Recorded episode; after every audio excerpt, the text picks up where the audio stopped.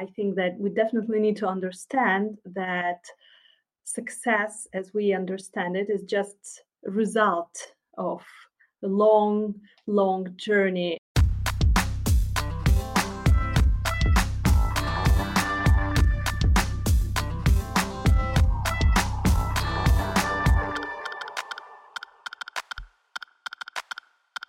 That was from my conversation exploring the walk of life with business communication coach, TEDx organizer, certified trainer, podcast host, academic lecturer, and author of the book Born Global Entrepreneurs, Elena Paweta.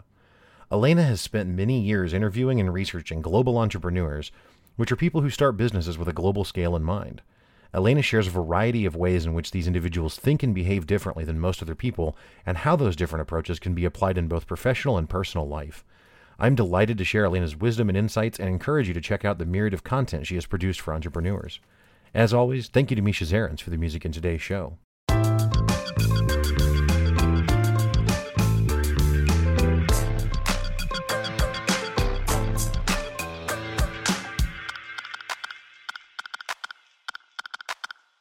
Welcome to the Walkshow podcast. Elena Paweta, how are you doing this evening?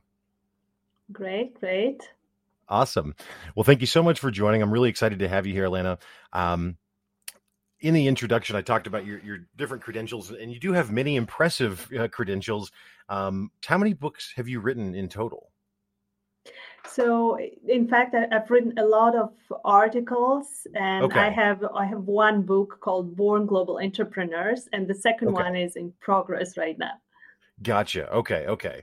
And so I was going to ask then um, with Born Global Entrepreneurs. Um, what is your objective with that book primarily? So I have been doing research, and I have been um, interested in global entrepreneurs, in international entrepreneurs, those people who start doing their business globally immediately from the start.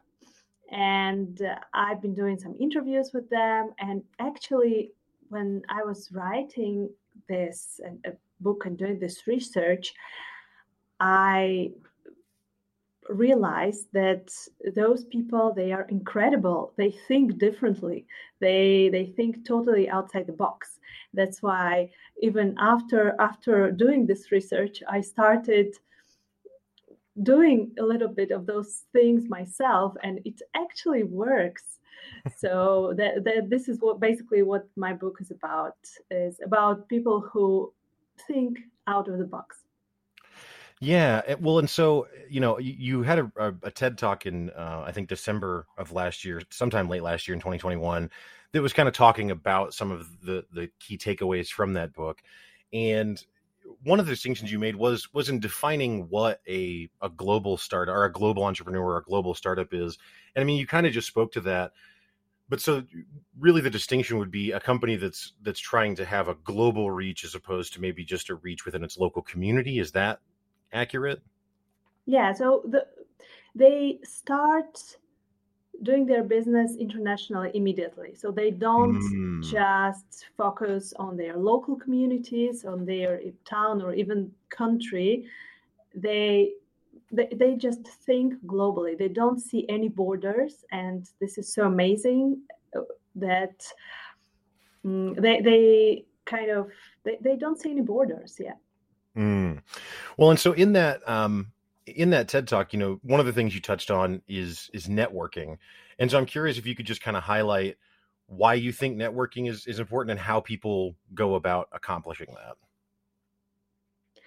Networking is one of those characteristics of international entrepreneurs that they are doing all the time. And it is so amazing to observe it. Actually when i was talking to them every time they mentioned that oh today i was talking to this guy from from mexico and tomorrow i'm i'm talking to i'm meeting this guy from norway. So they are networking all the time live online. And actually, I was doing this research even before this uh, pandemic when everyone started to connect online and started to connect internationally. And when I was doing this research, those uh, international entrepreneurs they were already on zoom calls all the time so they were either on international conferences or they were on zoom calls talking to people all the time and they were using every opportunity that they had when meeting new people immediately they they started to to connect with each other to, and they were building new business opportunities every day literally mm. so this is kind of a i read a book um, i think i guess it was a couple of years ago now it's a book called range um, and it's it's about it's kind of an argument that um, a wider maybe the broader yet more shallow um, range of knowledge might be more useful in sol- solving really complicated problems than highly focused specialized knowledge. Um, so i'm curious in, in, this networking that you see these global entrepreneurs doing are they talking to people primarily within their industry or are they branching way outside of what their business is about or what they're personally involved with if, if that makes sense Yes, it's great that you're mentioning that. Actually, what I observed is that global entrepreneurs they don't limit themselves to only one industry to one thing that they're doing. And they are going they're crossing the borders all the time. And they're also serial entrepreneurs. So they're starting new businesses all the time. When they see the opportunity uh, they might want to get additional education in, in a certain industry that, they see they see that there is a, a business opportunity or they just hire a person who is an expert in a certain industry and they just go for it. So i can see this huge openness to new knowledge to to new people and completely new new industries. Even if they don't have experience there they go for it anyway Mm, yeah, that makes sense. So uh, another thing you talked about in that that TED talk is the way I the, the way I kind of understood it was kind of the importance of how we perceive problems and how we, you know, certainly how we deal with them in terms of solving them, but also in how we deal with them emotionally we encounter when we encounter them. So can you talk a bit about about your thoughts on that? Yeah, so there is the this um effectuation principle that was described by Saras Sarasvathy. And it is it, it is a very interesting theory that is covering behaviors of serial entrepreneurs, of, of global entrepreneurs. And one of the main principles she's describing is, is called lemonade, based on the saying, if life gives you lemons, make lemonade. And entrepreneurs, those uh, serial entrepreneurs, they're using lemonade principle all the time. And this is what I observed in uh, in uh, my research when I was talking to those people. They were using uh, th- they were using the different challenges that they were facing in business and some someone would say that oh mm, there is um, pandemic, for example, and oh, I can't do this, I can't do that, I, I can't work. Global entrepreneurs, they would use this opportunity, they would start online businesses, they would uh, go in 100%. And uh, in my TED talk, I, I was uh, speaking a little bit about Elon Musk.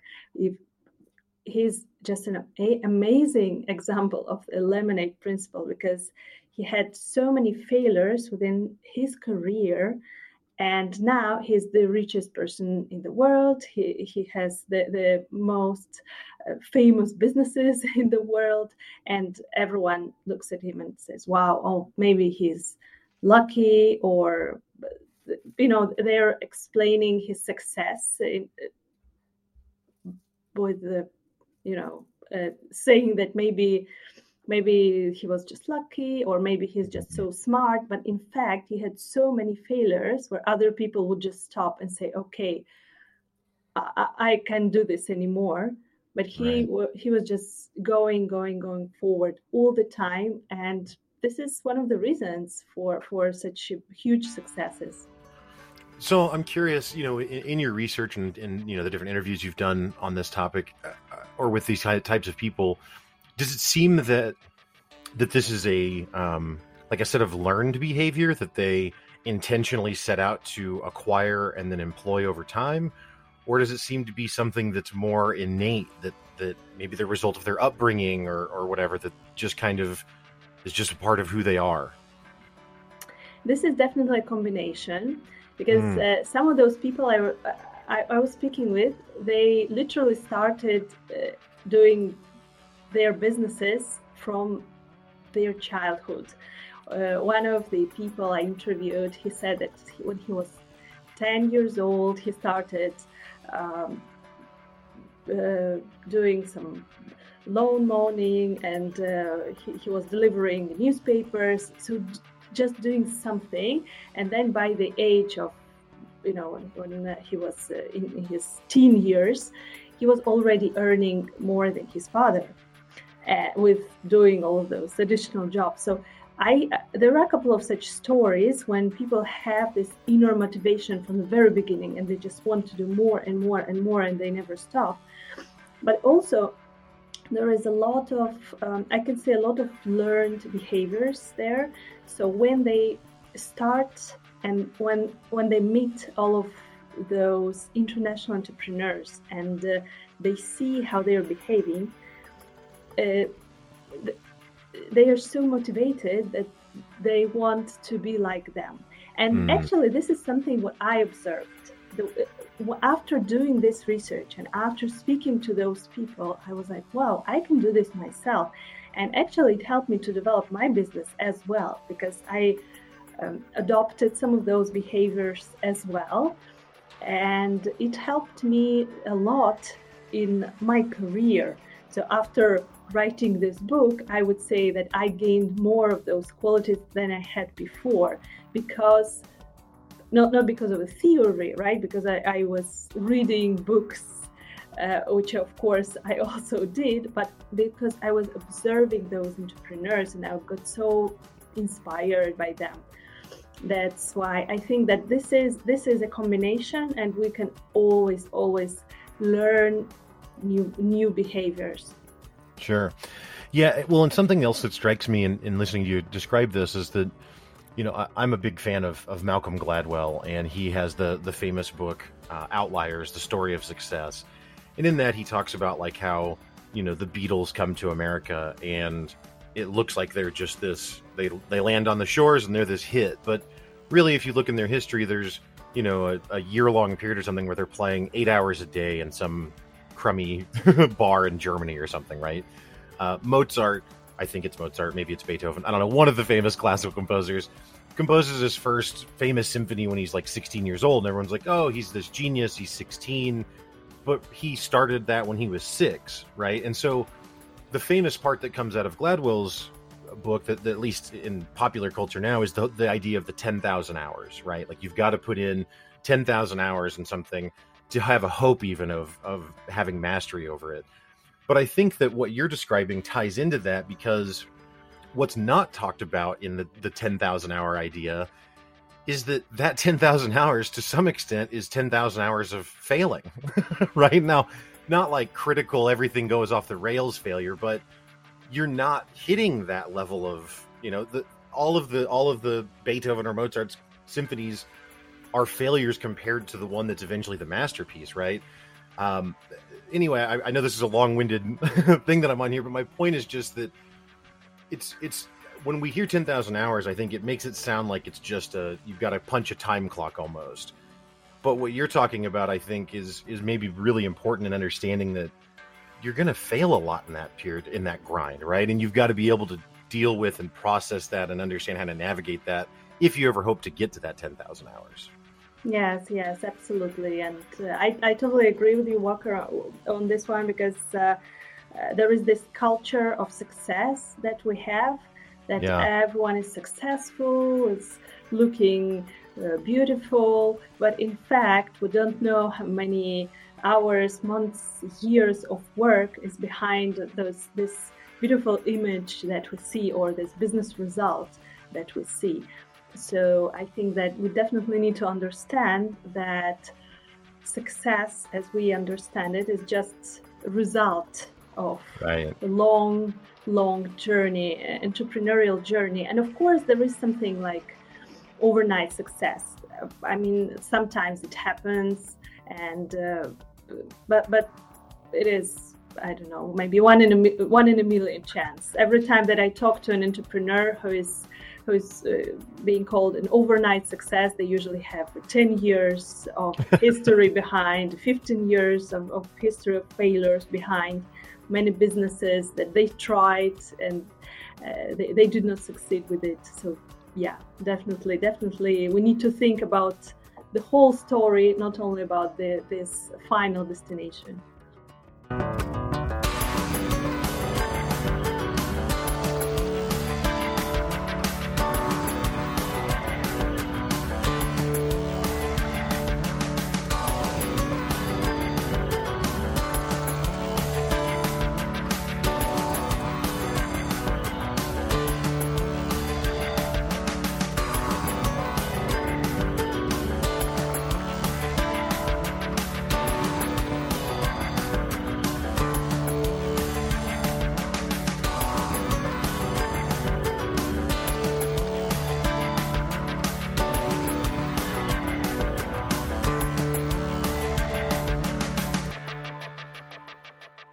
One of the, the, the next things you touched on in that TED talk that I, I thought was really interesting is this idea of the importance of seeking, you know, both seeking and receiving feedback.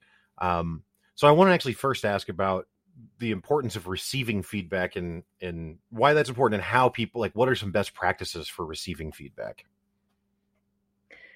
Well, the it is very simple. You need to just ask for feedback. It is quite hard because we're afraid of this right? We are afraid of being criticized. We are afraid of, of doing something wrong. But um, I think that I love this about this entrepreneurial culture, the startup culture, is that it is great when you make mistakes. When you make a mistake, when something goes wrong, it is amazing. So everyone is happy because, yes, uh, they, they congratulate you for doing this for, for failing because you know that after this you will not make this the same mistake again that the next step will be in the right direction. And i think that many companies uh, corporations international corporations they are now adopting this startup culture the culture of failure. And they are not not uh, criticizing their employees anymore when they make a mistake, but mm-hmm. actually they say, "Great, so let's move on. This uh, this was a failure. The, here here's the feedback. Let's move on." So I think that we as people, even if we don't have uh, businesses, or even if we are only in the beginning of, of our business journey, we need to make sure to, that we ask for feedback often. So if the if we are a part of a project, then we can ask our colleagues, what do you think? I did good. What uh, can I improve? I think that also the what we are afraid of is that people don't know how to give feedback very often. Sometimes if we think feedback, we're thinking about uh, critical comments, maybe some negative comments, and we're like, oh, I don't want to, to, to hear anything negative. But in fact, good feedback, it needs to contain two parts, two, th- two things. So, first one is what was good, what, why, what I was doing good. And then the second part is what could be improved, not necessarily what it, what is wrong, but what could be improved? What if you did something differently? Maybe then you could achieve a little bit different results. So, feedback in, in such a way, I think it is a, a, great tool and we can use it not only in business but also in our personal life. Yeah, well, and I, you know, I know me personally, whenever I receive feedback, I have kind of this uh, gut reaction, and I, I, it's a habit that I've tried really hard to break, but to like, to begin justifying or explaining whatever thing was criticized, and not even because I don't want to change it or or disagree with the feedback, but it, again, it, it, I take it too personally, right? Like I'm I'm taking it as if it's like a, a question about why I did that, as opposed to just feedback that maybe it could be different do you have any thoughts on on how a person should internalize the feedback that they're receiving if, so that they don't scare people from giving feedback away in the future? Yeah. Uh, uh, i am i was certified as a dale carnegie coach several years ago and there we had those all of those techniques on um, communication and and feedback among others. And there i remember the one great technique on how you can address feedback that is maybe negative. Yeah that maybe you don't agree with 100% so what what is mm, what you want to do is you want not to lose face you, and um, also you uh, want uh, other people who are giving you feedback you want them to save face as well. So treat them with uh, respect. This is even if you don't agree with them 100%. So, what is important in receiving feedback is not denying what they say immediately. Mm-hmm. And as you said, this is our first reaction. What we do is we say, but but no, I am, and you start explaining yourself. So immediately by saying no or saying but, saying words like however, nevertheless, or whatever other versions of but, uh, yeah. you kind of saying that you're wrong, what you're saying is wrong. And we, we want to avoid this. So, first of all, when you hear negative feedback, or maybe not very positive one, try to find someone something that you agree with. Mm. So don't disagree with everything, but try to find something that you you agree with. For example, if someone tells you that, I know, you are not professional, let's say, you don't agree with this, of course. You know that you are you are professional. But what you can say is, yes, I, I can I agree with you. I see that uh, professionalism in business is very important for you. So you can agree on a broader level you don't have to agree with with uh, with your negative feedback. And then after you build some connection in the beginning with the person then you can proceed with with answering and let's say defending yourself but still without using words but no uh, without using those negative words. So you can say yes i see that professionalism in business is very important for you on uh, speaking about myself, I can say that I am, and then you can say something about yourself. So, and uh, remember that feedback is, uh, you can treat it as a gift. And this is something that I was talking about during my TED talk. You can treat it as a gift. There are, uh, you have uh, Christmas presents, for example, sometimes which are completely useless and you never use them never maybe you put them somewhere on the shelf and it stays there for i don't know 10 years till you throw it away. But you still say thank you you smile right. to this person you say thank you very much thank you for this present.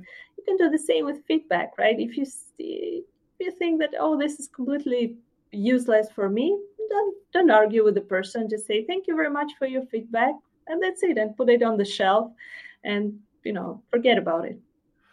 Yeah it's so interesting. This is such a not a connected field i guess but it, it you know it, um improv you know like comedy improv the like the number one rule of that is that if, if you're a participant in an improv group is whatever your partner on stage says your response always has to begin with yes and right? Because if you say no but or, or anything like we're just talking about here it, it ruins the the joke and kind of the the you know whatever um play or whatever you want to call it, your improv, you're trying scene you're trying to create. It makes it confusing for the audience. It makes it really hard for your partner to play back off of you.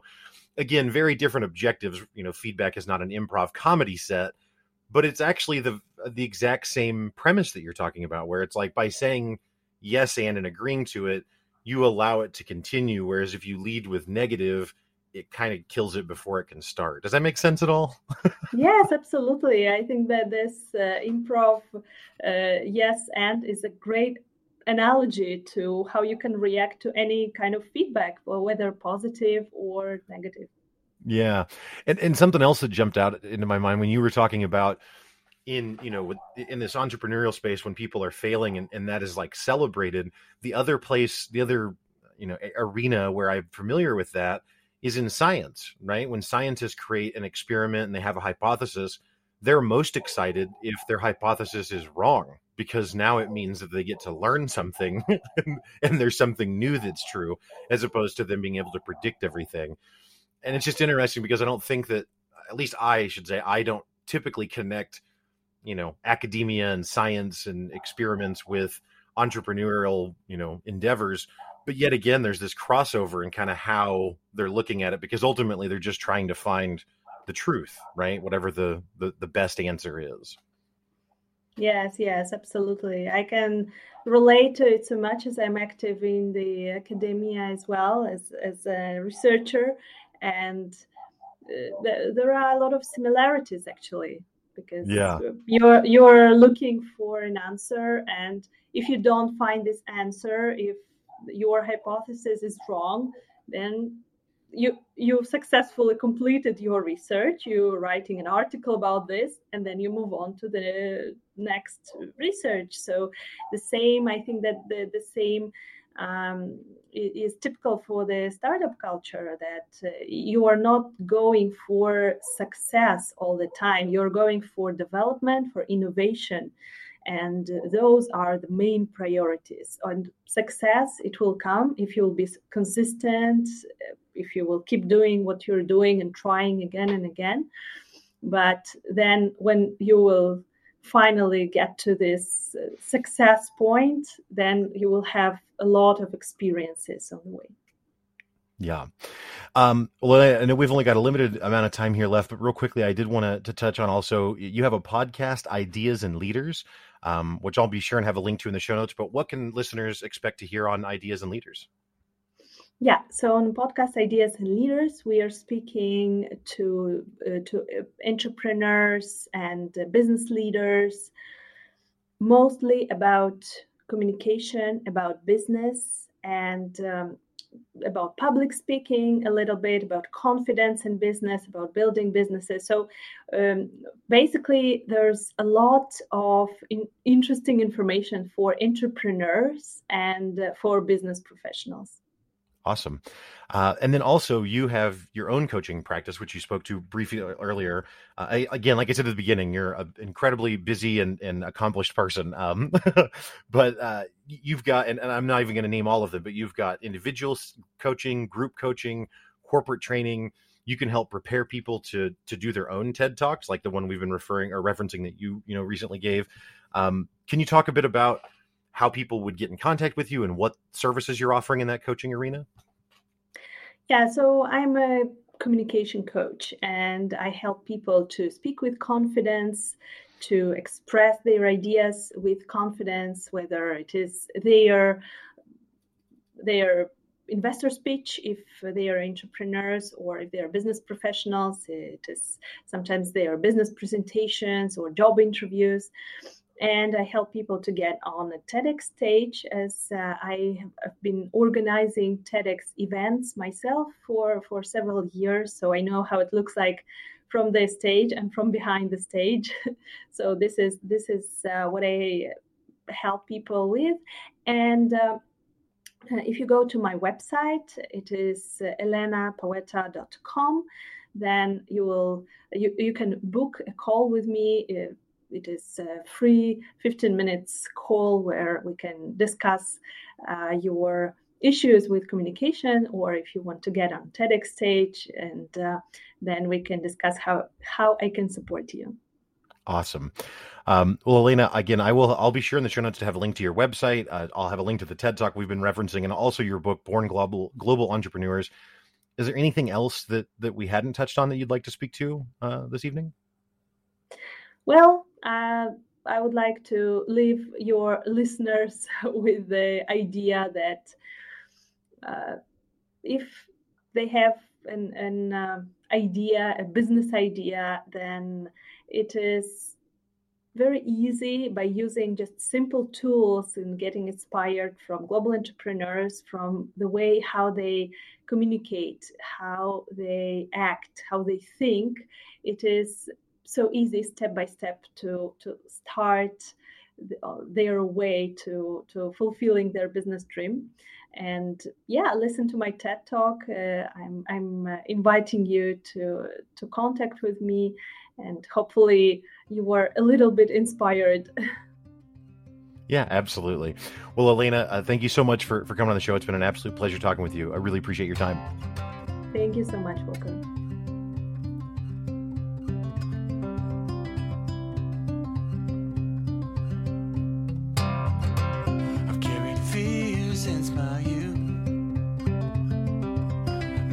Barricades I can't face. Blind views of a paperless truth. And one foot stuck in the rat race.